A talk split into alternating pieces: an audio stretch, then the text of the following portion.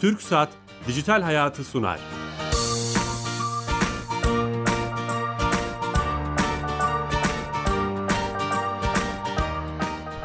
Herkese merhaba, ben Bilal Eren. Teknoloji, internet ve sosyal medyanın hayatımıza etkilerini konu edindiğimiz Dijital Hayat programına hoş geldiniz. Her cuma TRT Radyo 1 mikrofonlarında saat 15.30'da interneti konuşmaya devam ediyoruz. Bugün önemli bir konuyu konuşacağız. Çok değerli bir konuğumuzla sosyal mühendislik kavramını konuşacağız. İnsanları dijital yollarla, dijital mecralarla e, etkilemeye, kandırmaya, manipülasyon yapmaya, belki algı oluşturmaya yarayan bir mühendislik e, tanımı, kavramı.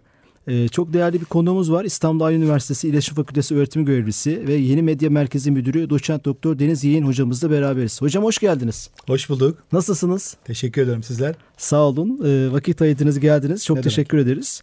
E, uzun uzun konuşacağız bu konuyu örneklerle. Hem evet. teknik yönü var bu işin hem sosyal yönü var. Ama Aynen. öncesinde sponsorumuz TürkSat. TürkSat'a bağlanıyoruz. TürkSat biliyorsunuz hayatımızı kolaylaştıran bir servisi E-Devlet Kapısı'nın hizmetini bizlere sunuyor. Oraya bağlanıyoruz. Her hafta bir servisi oradaki uzman direktör arkadaşımız Sami Bey bize anlatıyor. Sami Yenice telefon hattında Ankara'dan. Alo. Bilal Bey iyi yayınlar. Teşekkürler. Nasılsınız? Teşekkür ederim. Sizler de iyisiniz. Teşekkürler. Ee, bu hafta hangi servisi özelliği bize anlatacaksınız? Evet bu hafta birkaç hizmetten bahsedeceğim. Süper. Ee, son zamanlarda e, çok sık e, hizmet açıyoruz kullanıcılarımıza. Evet. E, neler var bu listenin içerisinde onlardan bahsedeceğim. Önümüzdeki programlarda da bunları detaylıca izah edeceğiz. Tamam. E, Sosyal Güvenlik Kurumu'yla yapmış olduğumuz çalışmalar neticesinde ilaç rapor bilgisi ve optik reçete bilgisi hizmetini kullanıma açtık. Tamam. Aynı zamanda Milli Savunma Bakanlığı'nın e, şehit bilgisi 1853-1928 dönemine ait şehit bilgisi sorgulama hizmeti şu an E-Devlet kapısında. Aynı zamanda Adalet Bakanlığı ile beraber yaptığımız çalışmalar sonucunda veraset ilamı sorgulama hizmeti de şu an E-Devlet kapısı kullanıcılarının kullanımına açık. Süper. Bir şey merak ediyorum. Geçmişte bu servisleri, bu hizmetleri açmak çok uzun süreler alıyordu. E, fakat son günlerde belki de son bir sene içinde bu hizmetler, servisler, özellikler giderek arttı çok hızlı bir şekilde. Sanki diğer kamu kurumları da bu sizin hızınıza ayak uyduruyor. Öyle hissediyorum. Doğru mu? Evet. E-Devlet kapısından sunulan hizmetler kamu kurumları tarafından sunuluyor aslında. E-Devlet kapısı burada bir kapı görevi üstleniyor. Kamu kurumları ne kadar çok hizmet, ne kadar kaliteli hizmet sunarsa E-Devlet kapısının kullanımı da o şekilde Artıyor. artmakta. Devlet evet. dijitalleşiyor bir anlamda. Kesinlikle. Diyebiliriz. Çok teşekkür ederiz. Tüm ekibe selamlar. Ben teşekkür ederim. İyi yayınlar. Sağ olun. Kolay gelsin. Evet TürkSat'a da bağlandık. Bu haftaki dört özelliği birden dinlemiş olduk. Haftaya detaylandıracağız. Yeni açan dinleyicilerimizin tekrar edeceğim. Sosyal mühendislik konusunu konuşacağız dijital hayatta bugün. Ee, çok değerli bir konuğumuz var. İstanbul Aydın Üniversitesi İletişim Fakültesi öğretim görevlisi ve Yeni Medya Merkezi Müdürü Doçent Doktor Deniz Yeğen hocamız bizimle beraber. Deniz Yengin hocamız. Hocam sosyal mühendislik nedir? Böyle başlayalım.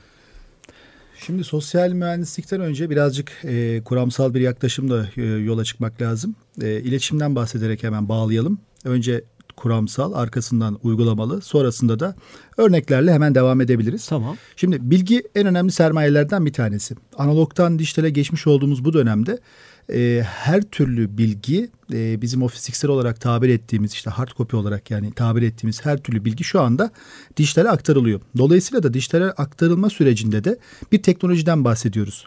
Bu teknolojide de e, biz bunu iletişim sürecinde ifade ettiğimiz bir araç, kanal veya bir oluk yoluyla gerçekleştiriyoruz. Yani medya ile.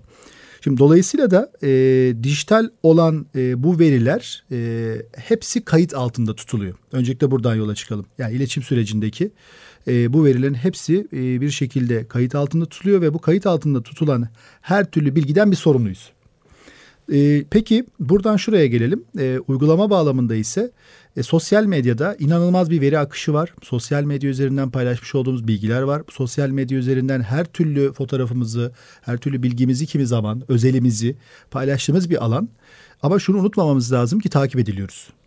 Dolayısıyla da takip edilmek demek yani e, biz her ne kadar herkesi iyi niyetli görsek bile bunlardan fayda çıkar sağlayabilecek bir mekanizma da doğabiliyor beraberinde. Her faydanın yanında bir zarar olduğu gibi. E, bu bağlamda da e, sosyal mühendislik esasında bir e, bireyi aldatma sanatı diyebiliriz. Ama bunun birazcık daha ifadelerini eğer kullanabilirsek şu şekilde ifade edelim. Ee, Sosyolojik bir şeymiş gibi sanki. Evet biraz hem e, sosyolojik çünkü sonuç itibariyle iletişimsel eylemi kullanarak insanları aldatmak ya da insanları ikna edip onlardan istedikleri bilgileri almak. Kazanç elde etmek, fayda elde etmek. Fayda elde fayda. etmek, kazanç elde etmek. E, tabii bunu yaparken birçok yöntem var. Biz sosyal mühendislik dediğimiz zaman e, en temel özellikle yani iki tane türü var. Bir tanesi insani tabanlı olan bir de bilgisayar tabanlı olan. Yani bilgisayar tabanlı olan e, zaten hepimizin bildiği tabirle işte bu siber saldırı dediğimiz ya da hackerlık dediğimiz olaylarla gerçekleşen. Ama bizim için buradaki e, hackerlık olan dijital bir ortam olduğu için üç aşağı beş yukarı bunlar bilinen konular. Ama insani olan çok farklı. Çünkü birincisi biz bunu gerçekleştirirken iletişimsel eylemi yani o iletişim sürecindeki e, dinamikleri iyi bir şekilde e, açıklamalıyız insanların hani farkında olmasını sağlamalıyız. Çünkü şöyle e, bunu gerçekleştiren kişiler hani o aldatma sanatı diyoruz ya bunu gerçekleştiren kişilerin bir özelliği var. E, inanın bana psikoloji çok iyi biliyorlar. İletişimsel eylemi çok iyi biliyorlar. E, sizi nereden vuracaklarını çok iyi biliyorlar. Aynı şekilde sizi ikna edebilecek bilgilere sahipler. Dolayısıyla derslerine çok iyi çalışıyorlar. Bunlara çok dikkat etmek lazım. Şimdi buradan bir örnek vererek evet, yola çıkalım. Örneklendirelim mi? Şimdi biz Dün bir etkinlik yaptık. O etkinliğin e, devam ondan öncesinde bazı hazırlıklarımız vardı. E, tabii yoğun bir tempo çalışıyorduk. O arada asistanıma bir telefonla birisi aradı. E, asistan arkadaşımız ismini vermiş şimdi. E, asistan arkadaşımıza bazı sorular sormaya başladı. O da yanımda duyuyorum yani. Ama tabii iş yapıyoruz. Bir yoğunluk var. Bir akış var. O arada dedi ki e, baba adınızı soruyor herhalde anladığım kadarıyla. Baba adım işte sallıyorum şu anda Ali Mehmet her neyse. Söyledi yani bizim asistan. Ama öyle bir boş zamanına denk geldi ki, zayıf anına denk geldi ki zaten senin zayıf anını kolluyorlar. O bilgiyi aldı ve kapattılar telefonu. Sonra e, tabii biz ben de o anda yoğun olduğumuz için biz bunun farkına varmadık ama asistan arkadaşımız şöyle bir şey yaptı. Google'dan o numarayı tarattırdığı zaman yani bir baktı arama yapınca bir baktı ki ya o numaradan sizin bilgilerinizi aldıklarını işte bir banka adını aradıklarını ve onları kullandıklarını ve bunu takiben de zaten bankadan da böyle bir bilgi de geldi. Başkalarına da uygulamışlar. E tabii tabii başkalarına uyguladıklarını ve bunu daha önceden çokça uyguladıkları için e, maalesef e, böyle bir veri tabanı oluşmuş. Bu böyle bir sosyal oluşmuş. mühendislik midir? Evet sosyal bir mühendisliktir ama şöyle bir mühendisliktir bu. E, parça parça alıyorlar. Şimdi mesela ihtiyacı olanı o gün için aldı daha sonra ihtiyacını bazen bir çöp kutusundan bile alabilir. Mesela ben şöyle bir örnek de vereyim. Fiziksel bir örnek de vermek lazım.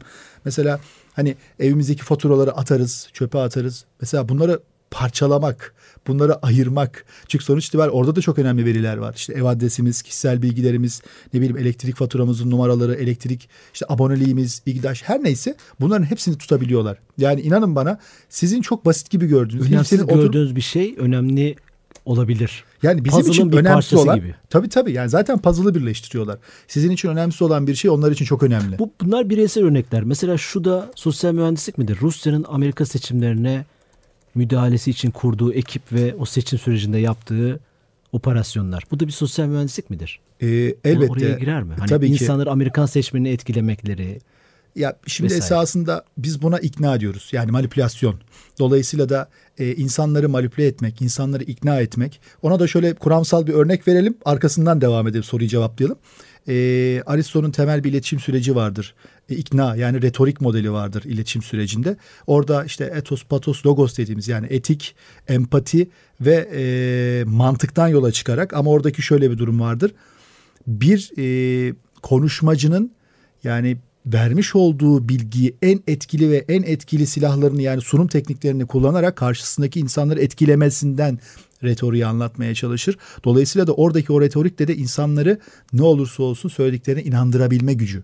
İşte eğer siz o dili, eğer siz o gücü, o teknik bilgiyi, donanımı iyi kullanırsanız ikna edemeyeceğiniz kimse yok. Bunu rahatlıkla dile getirebiliriz. Yani yalan dolan fark etmez haber veya bilgi. Evet. E, amaç etkilemekse bugünün de ruhuna uygun olarak dijital mecraları kullanmaktır aslında sosyal mühendislik bir anlamda. Aynen. İlk kim kullanmış bu tabiri? İlginç bir tabir. Ee, bu sosyal mühendislik gerçi ben filmini de izlemiştim, kitabını da okumuştum. E, bu Kevin Mitnick özellikle bu hackerlıkla ilgili e, Amerika'daki e, bu cep telefonu GSM e, telefonlarının ilk yapmış olduğu işte hackleme işlemlerini İlk gerçekleştirip yapan adamlardan biri. Evet evet.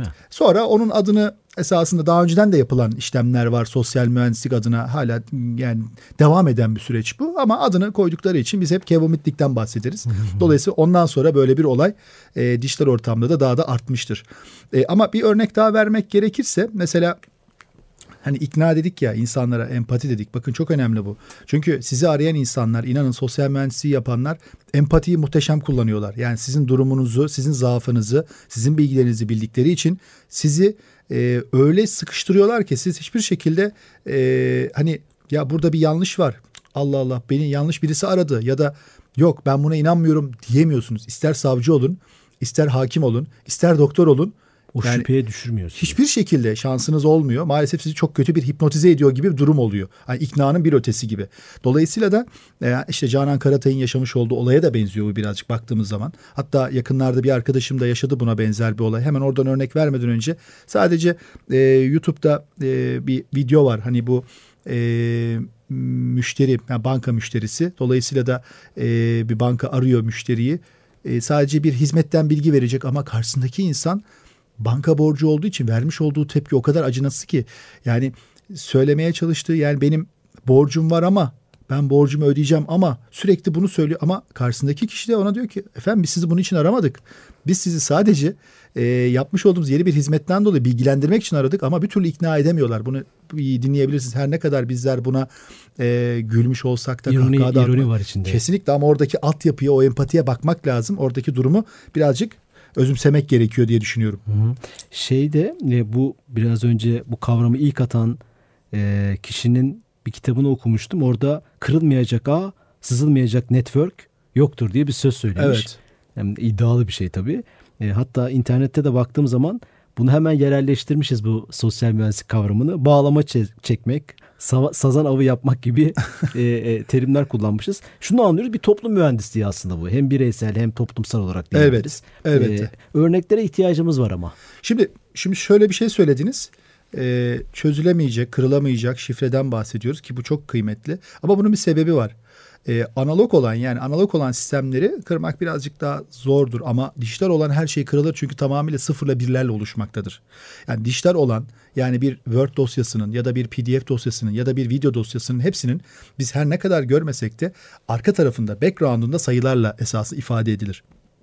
Dolayısıyla sayısı, sayılarla ifade edilen, o sıfırla birlerle ifade edil- edilmiş olan her şeyin e, çözülebileceğini, kırılabileceğini çok rahatlıkla ifade Bir edip açık söyleyebiliriz. noktası olduğu kesin. Kesinlikle çok zor değil.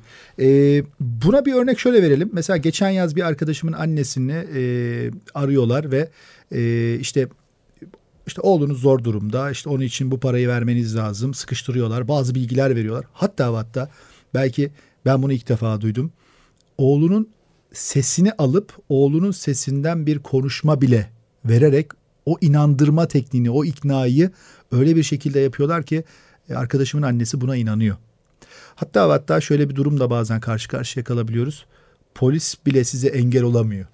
Yani polisin bile engel olamadığı durumlar oluyor. Siz artık karşı tarafa o kadar çok inanmış oluyorsunuz ki sizi işte kimi zaman hipnotize ediyoruz. Öyle bir ikna etmiş o, e, o davranışsal psikolojinizi inanılmaz derecede e, kontrol altına almışlar ki sizin şansınız olmuyor orada. Maalesef işte vermeniz gerekeni, sizden almak istediklerini alabilmek için her türlü yola başvuruyorlar anlamına geliyor. Dolayısıyla da e, bence bu, bu gibi durumlarda ne yapmak gerektiğine de birazcık odaklanmak gerekiyor. Yani hani biz böyle bir şeyle karşı karşıya kalırsak acaba ne yapalım? Nasıl bir çözüm önerisi ya da nasıl bir tavır almamız gerektiğine birazcık odaklanmak Evet, gerekir. şimdi aslında tanımını yapmaya çalıştık. Sosyal Evet, mühendislik evet. kavramının ismi çok önemli değil ama içeriği önemli. Aynen, aynen. Ee, dijital mecraları kullanarak insanları manipüle etme, ikna etme, bir karar verme süreçlerini değiştirme belki Evet. değil mi?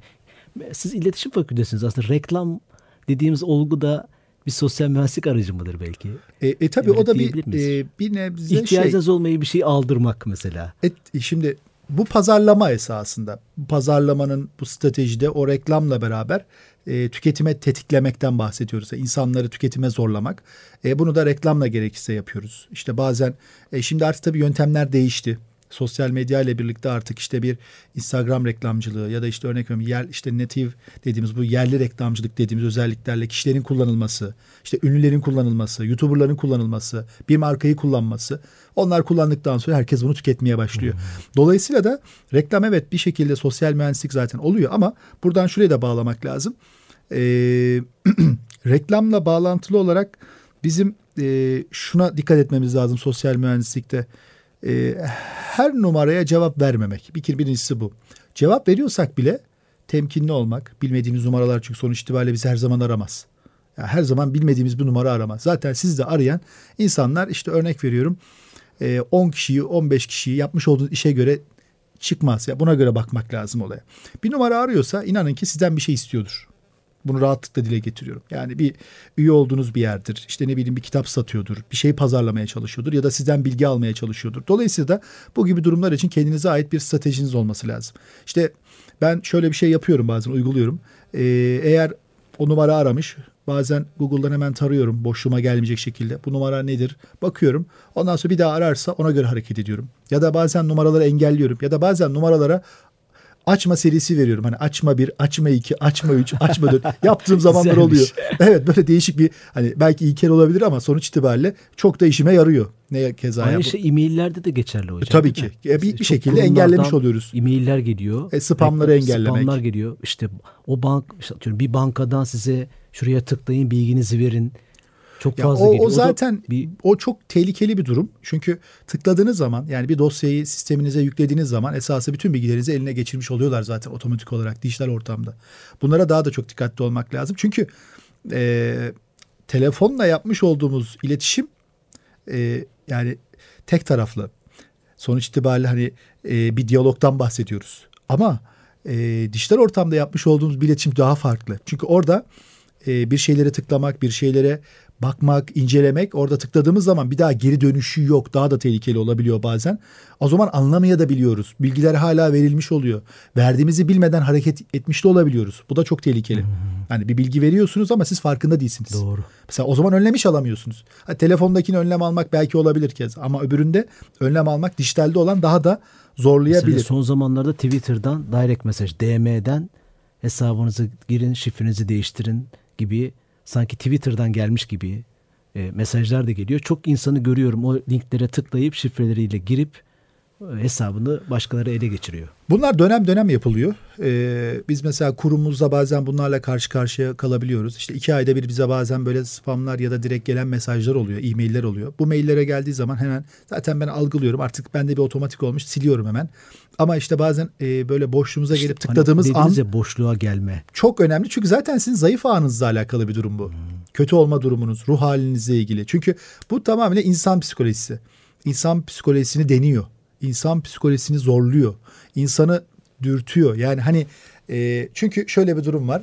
Ne olursak olalım sonuç itibariyle işimize içimize bir şekilde kurt düşüyor. Allah Allah acaba gerçekten telefonda belirtildiği gibi bir durum mu var? Ya da gerçekten doğru. acaba benim ya beni arayan gerçekten doğru bir insan mı? Bunu düşünebilirsiniz. Buna engel olamaz insanoğlu. Doğru. Çünkü kimin doğru, kimin yanlış olduğunu o anda karar vermek çok zor. Hatta ve hatta arkadaşlarımızı bile bazen geç tanıyoruz. Öyle değil mi? Yani bir sene tanımışız ama daha sonra arkadaşımız bize e, yanlış bir harekette, yanlış bir tavırda, yanlış bir ortamda bir hareket yaptığı zaman hmm, demek ki bu böyleymiş. Bir sene sonra anca çıkıyor bu. Telefonda bunu e, ölçmek, ölçümlemek, karar vermek daha da Doğru. zor. Yani bu sosyal mühendislik kavramının e, e, hani üst başlık olarak söylüyorum. Teknik yönleri var. Evet. Güvenliğe dayalı. Aslında onun örneklerle işte telefon, e-mail, mesajlar onları örnek verdiniz. Bir de bunun herhalde toplumsal yönleri de mi var? Öyle konuşabilir miyiz? Örneğin işte şimdi son bizim yürüttüğümüz bir Afrin operasyonu var. E, o operasyonu yürüttüğümüz kurumlar, kişiler, terör örgütleri e, e, sanki sivillere zarar veriyormuşuz gibi bazı fotoğraflar paylaşıyorlar. Bu da bir sosyal mühendislik midir? Hani toplumu yönetme, Şimdi infial bir, yaratma. Şöyle bir şey de söyleyelim. Hani şehitlerimize bir Allah'tan rahmet Allah dileyelim. Evet, Gerçekten. Allah rahmet. E, şu anda bizi de savunan askerlerimize de onların da duacısıyız. E, şöyle bir durumumuz var. Yani sosyal mühendisliği evet kesinlikle ama sosyal medya üzerinden yapmaya çalışıyorlar. E, sosyal medya üzerinden daha önceki e, kullanılmış olan fotoğrafları alıp sanki şu gün bugün olmuş gibi pazarlamaya çalışıyorlar. Yani insanları etkilemeye, insanları Biz buna inanmıyoruz tabii ki millet olarak ama buna inanan bir e, topluluk Önceden inanıyorduk ama şimdi biraz tecrübelendik sanki. E çünkü yaşaya yaşaya deneyimledik şu anda. o yüzden öyle. biz şu anda o konularda ikna olmuyoruz. Bizi ikna edemiyorlar. O retoriği sağlayamıyorlar. İnandırıcılığı bizim için artık kalmadı. Çünkü biz artık onun yalan olduğunu biliyoruz. Rahatlıkla söyleyebiliriz. Mesela geçenlerde bir örnek daha var. Hani bu soy ağacı uygulaması var ya. Evet. E, Herkes baktı benim köküm burası ben buradan geliyormuşum falan diye. İnternette paylaşmaya başladı insanlar. Esasında o kadar sa- yani sakıncalı bir durum ki bu. Ekran görüntülerini alıp. Evet screenshotlarını alıp ekran görüntülerini alıp sosyal medyada sanki çok önemli siz bir şeymiş gibi paylaşmak. Esasında şunu farkında değil insanlar. Ya orada annenizin anne kızlık soyadı yazıyor. Orada sizin daha önceki soyadlarınız yazıyor. Yani hani nereden geldiğiniz yazıyor. İnanın bana o bilgilerle insanlar bankadan kredi çekebilir. Bu kadar açık söylüyorum. Çok önemli bir uyarı bu. Ay, yapılabilir. Çok zor değil bu. Çünkü zaten karşındaki bu sosyal mühendisliği yapan kişi zaten bunu hedefliyor. Bu bilgileri almak istiyor. E sen de buna Biz oturuyorsun. tepsiyle onların önüne veriyoruz. Sosyal ağlarda paylaşıyorsun. Ya bak ben buralıymışım. Buradan gelmişim. Yani bu, bu çok doğru değil. Bu söylediklerinizden hep şunu çıkarıyorum. Gerçek hayatta e, sokakta çok önem verdiğimiz şeyleri dijitalde önem vermiyormuşuz gibi.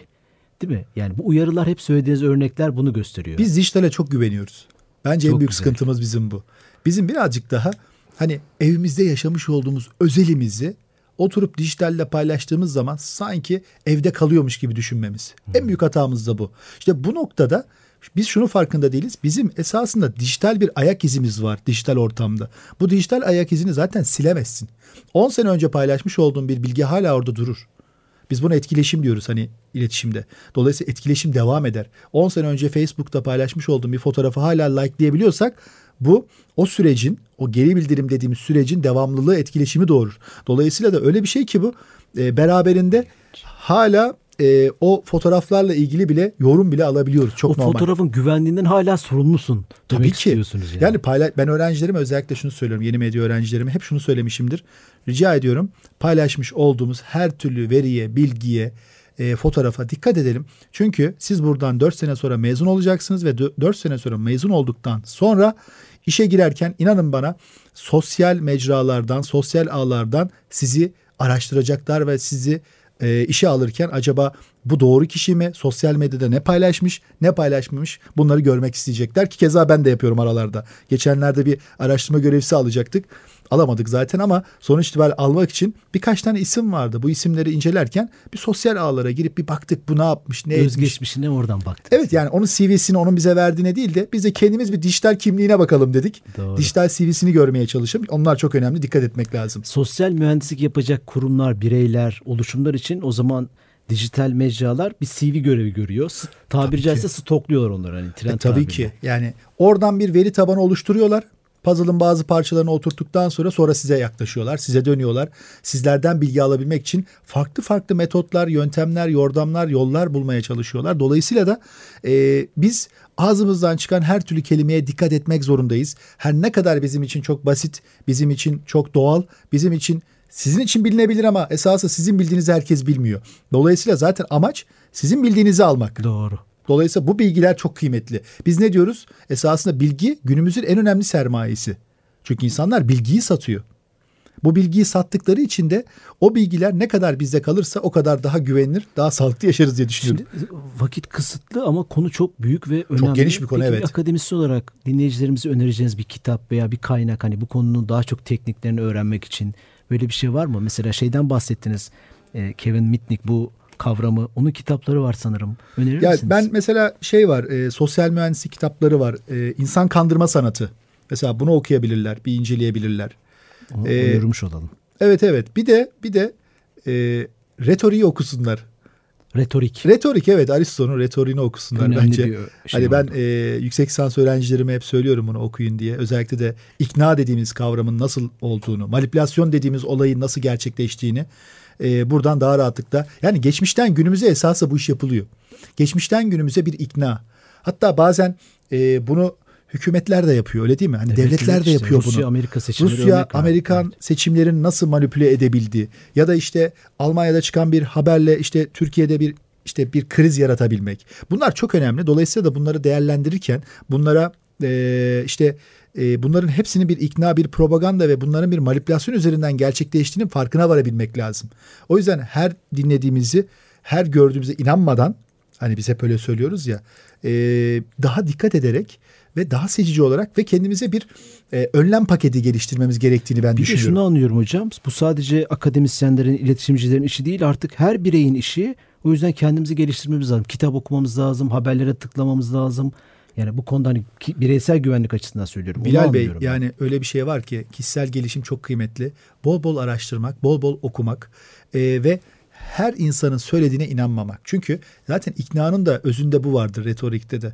İnsanlara anlatmış olduklarımızı o kadar etkili ve o kadar bilgili ve o kadar çok referansla anlatırız ki karşımızdaki insan boğulur.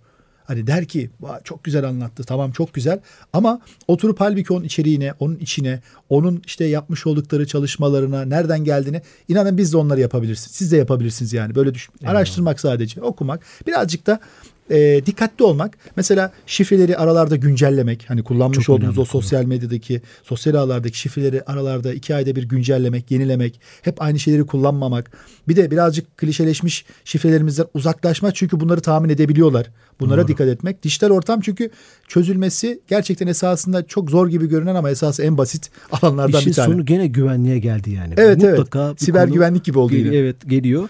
Hocam son bir dakikada yeni medya merkezi müdürüsünüz. Çok Evet. da etkinlik yapıyorsunuz. Takip etmeye çalışıyorum. Biraz hani çalışmalardan bir dakika içinde bahsedebilir misiniz? Çok e, gerçi bir dakikada bahsedilmez ama ben ama. hızlı bir şekilde anlatmaya çalışayım. Yeni Medya Uygulama ve Araştırma Merkezimiz var İstanbul Aydın Üniversitesi'nde.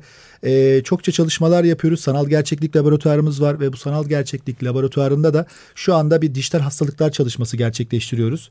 E, bir odak grubumuz var, fokus grubumuz var. Onlarla birlikte onları inceleyerek tek tek e, ön test, son testlerle ve gözlemleyerek sanal gerçeklik oyunlarıyla oynatarak önümüzdeki süreçte bizi bekleyen hastalıkların e, neler olduğunu bulmaya, teşhis koymaya ve dolayısıyla bunları kitaplaştırmaya ve insanlarla paylaşmayı planlıyoruz. Ee, hocamızı, hocam Twitter adresinizi verin. Bu çalışmalarınızı takip etsinler. Yengin Deniz. Mutlaka takip edin. Hem genç dinleyicilerimiz de belki üniversite olarak, bölüm olarak Elbette. sizi seçerler. Elbette. e, takip etmek isterler. Etkinlikleriniz Biz var. her Çok türlü sorulara, her türlü katılmak e, isterler. fikirlere, Çok acayip her türlü etkinlikler projelere açığız, bekleriz. Hocam çok teşekkürler. Ben teşekkür ederim. Ee, maalesef. Çok sağ olun bu fırsatı verdiğiniz için. e, Biz çok şeref duyduk. Bu haftaki süremizi tamamladık gene. Sosyal mühendislik konusunu konuştuk. İstanbul Aydın Üniversitesi Yeni Medya Merkezi Müdürü ve İletişim Fakültesi Öğretim Üyesi Doçent Doktor Deniz Yengen hocamızla. E, haftaya yeni konu ve konuklarla beraber olacağız. Tüm geçmiş bölümlerimizi Dijital Hayat TV YouTube kanalımızdan izleyebilirsiniz. 162 haftalık bir müthiş bir arşivimiz oluştu. E, iyi hafta sonları hoşçakalın.